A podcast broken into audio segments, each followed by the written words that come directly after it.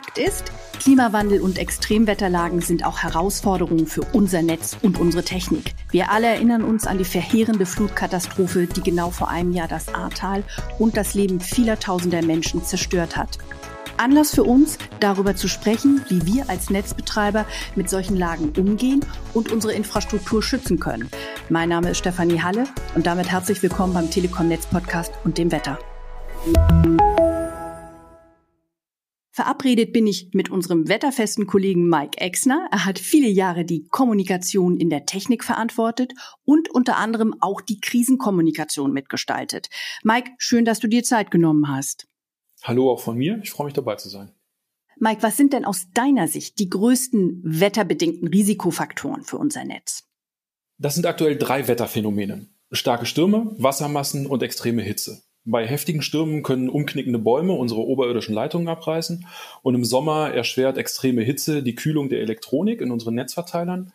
Am schlimmsten für unsere Netze sind aber meistens Überschwemmungen, rund, also alles rund um das Thema Wasser. Und du hast ja vorhin schon die Flutkatastrophe im Juli 2021 angesprochen. Ein Hochwasser in diesem Ausmaß ist auch für unsere Infrastruktur eine echte Katastrophe. Innerhalb kürzester Zeit sind uns in den betroffenen Regionen zwischen Hagen und Trier über 100.000 Festnetzanschlüsse ausgefallen. Die Zerstörungen in manchen Orten waren beispielsweise in Bad Münstereifel so groß, dass wir das Netz komplett neu aufbauen müssen und dann auch gleich und direkt mit Glasfaser bis in die Häuser. In solchen Lagen äh, schauen wir sofort zum Mobilfunk. Wie wetterfest oder wie resilient ist der denn? Unsere Mobilfunkinfrastruktur ist eigentlich sehr wetterfest. Im Ahrtal hatten wir hier anfänglich, also in den ersten Stunden und Tagen, aber auch Ausfälle zu verzeichnen. Denn neben komplett zerstörten Standorten waren sowohl die Leitungsanbindungen als auch die Stromversorgung stellenweise nicht mehr vorhanden. Und dann geht natürlich auch im Funknetz nichts mehr. Marc, lass uns mal klären, wie die Technik in solchen Situationen dann vorgeht. Was steht an erster Stelle? Im Katastrophenfall steht für uns als Netzbetreiber die Wiederherstellung des Mobilfunks an oberster Stelle. Hat einen einfachen Grund. Die Instandsetzung des Mobilfunks ist in der Regel schneller. Und sobald wir wieder Strom haben und die Anbindung mit einer Datenleitung zur nächsten Vermittlungsstelle hergestellt ist, ist der jeweilige Standort wieder in Betrieb. In den Fällen, wo das nicht möglich ist, dass wir diese Datenleitung wiederherstellen, setzen wir dann zum Beispiel auf Richtfunkstrecken, um genau diese wiederherzustellen. Ein funktionierender Mobilfunkanschluss hat dann auch den Flutopfern geholfen, die keinen Festnetzanschluss mehr hatten. An diese Kunden haben wir Schnellstarterpakete mit einem mobilfunkfähigen Router verteilt und damit konnte in den Häusern, in denen der Festnetzanschluss länger gestört war, auch wieder ein Internetzugang gewährleistet werden. Mhm. Ich kann mich noch gut daran erinnern, dass über Wochen unsere Kolleginnen und Kollegen in die Flutgebiete gefahren sind und dort Handys und Mobilfunkkarten mit Freikontingenten und vor allem mit Powerbanks verteilt haben.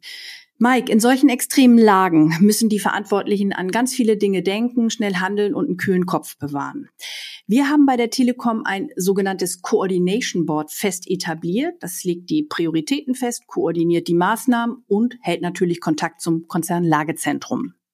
Genauso ist es. Diese Taskforce, dieses Coordination Board bündelt das Know-how aller zuständigen Unternehmenseinheiten innerhalb der Telekom und stellt nach einem solchen Katastrophenfall innerhalb von kürzester Zeit, innerhalb von 15 Minuten, eine erste Telefonkonferenz auf die Beine, wo dann alle zusammenkommen. Im Mittelpunkt der Arbeit dieses Krisenstabes, dieses Coordination Boards steht dann die Schadenseingrenzung und die Störungsbehebung.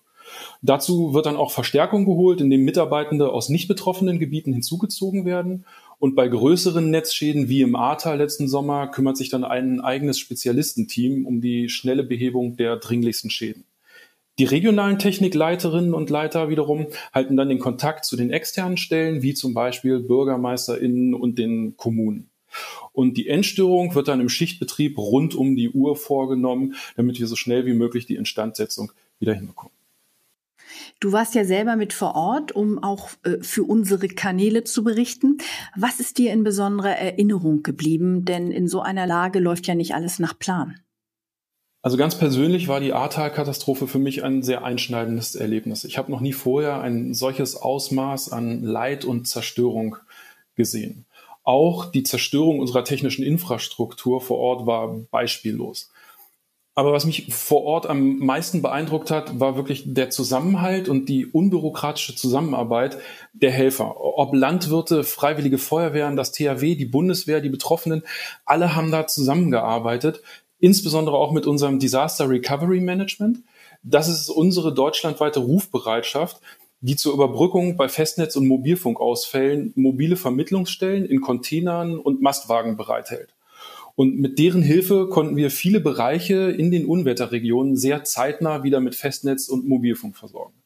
Generell gilt aber, jede Katastrophe hat ihre eigenen Herausforderungen. Schon allein deshalb, weil die Situation vor Ort immer eine andere ist.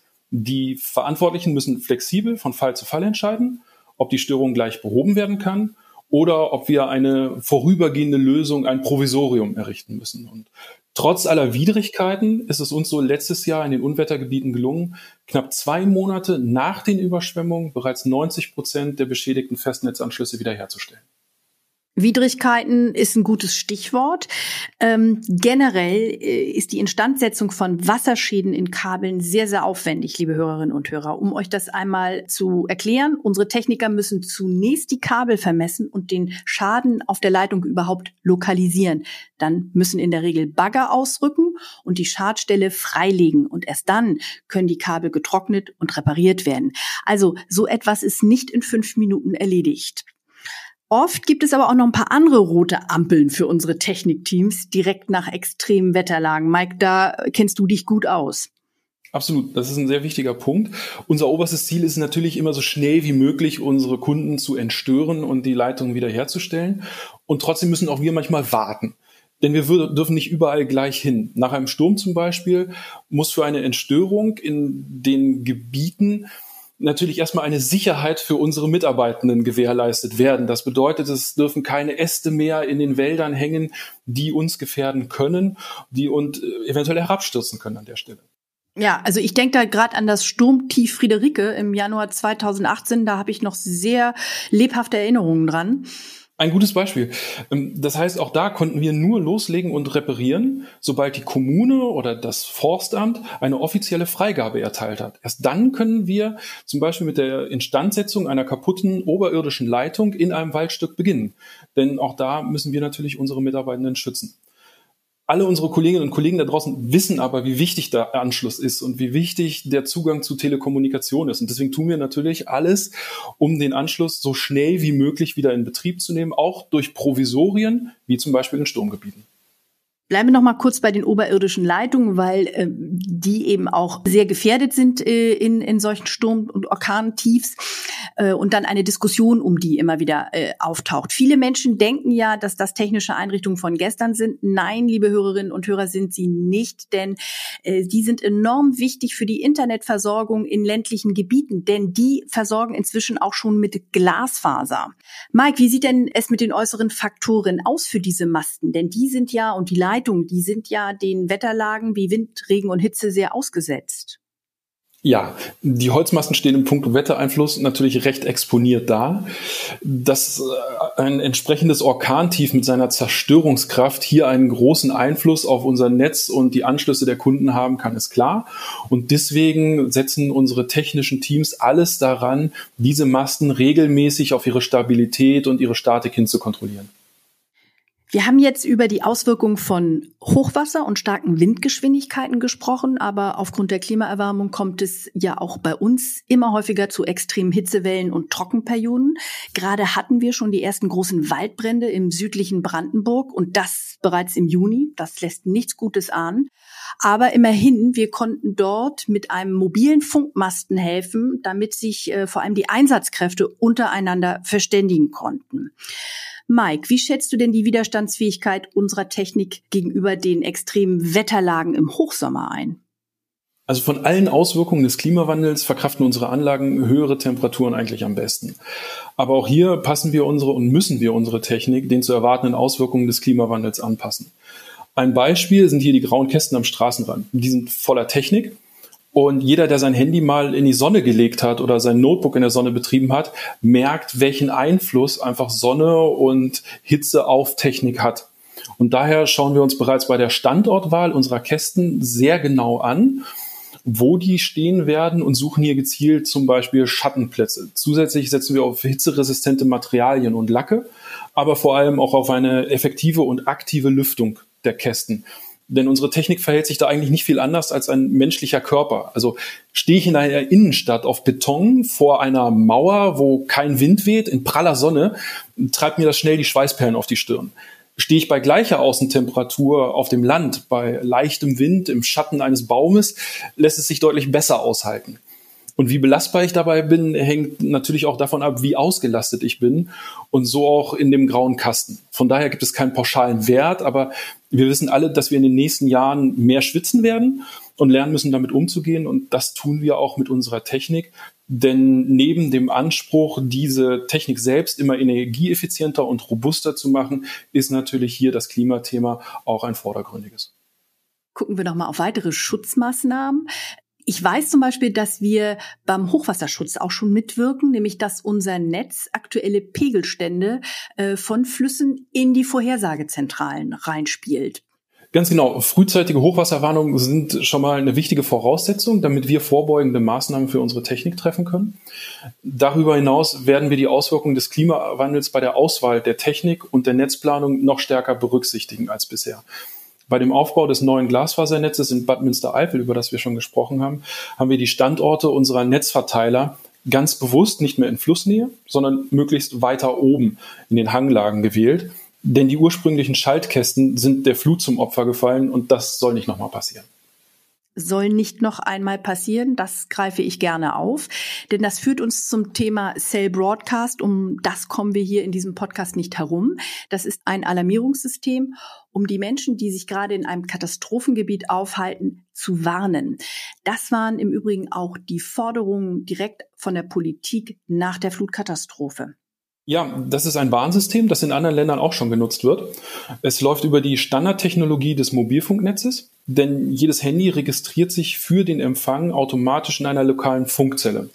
Und das ermöglicht es dann Cell Broadcast allen Handynutzern, die sich gerade in eben dieser Funkzelle eines gefährdeten Gebiets aufhalten, eine Warnung zu schicken. Das geschieht völlig anonym, denn Informationen über Nutzer und Mobilfunknummern sind dafür nicht nötig. Und es funktioniert auf allen dafür ertüchtigten Mobilfunkendgeräten, auch auf ganz alten Modellen, die nur Sprache übermitteln können.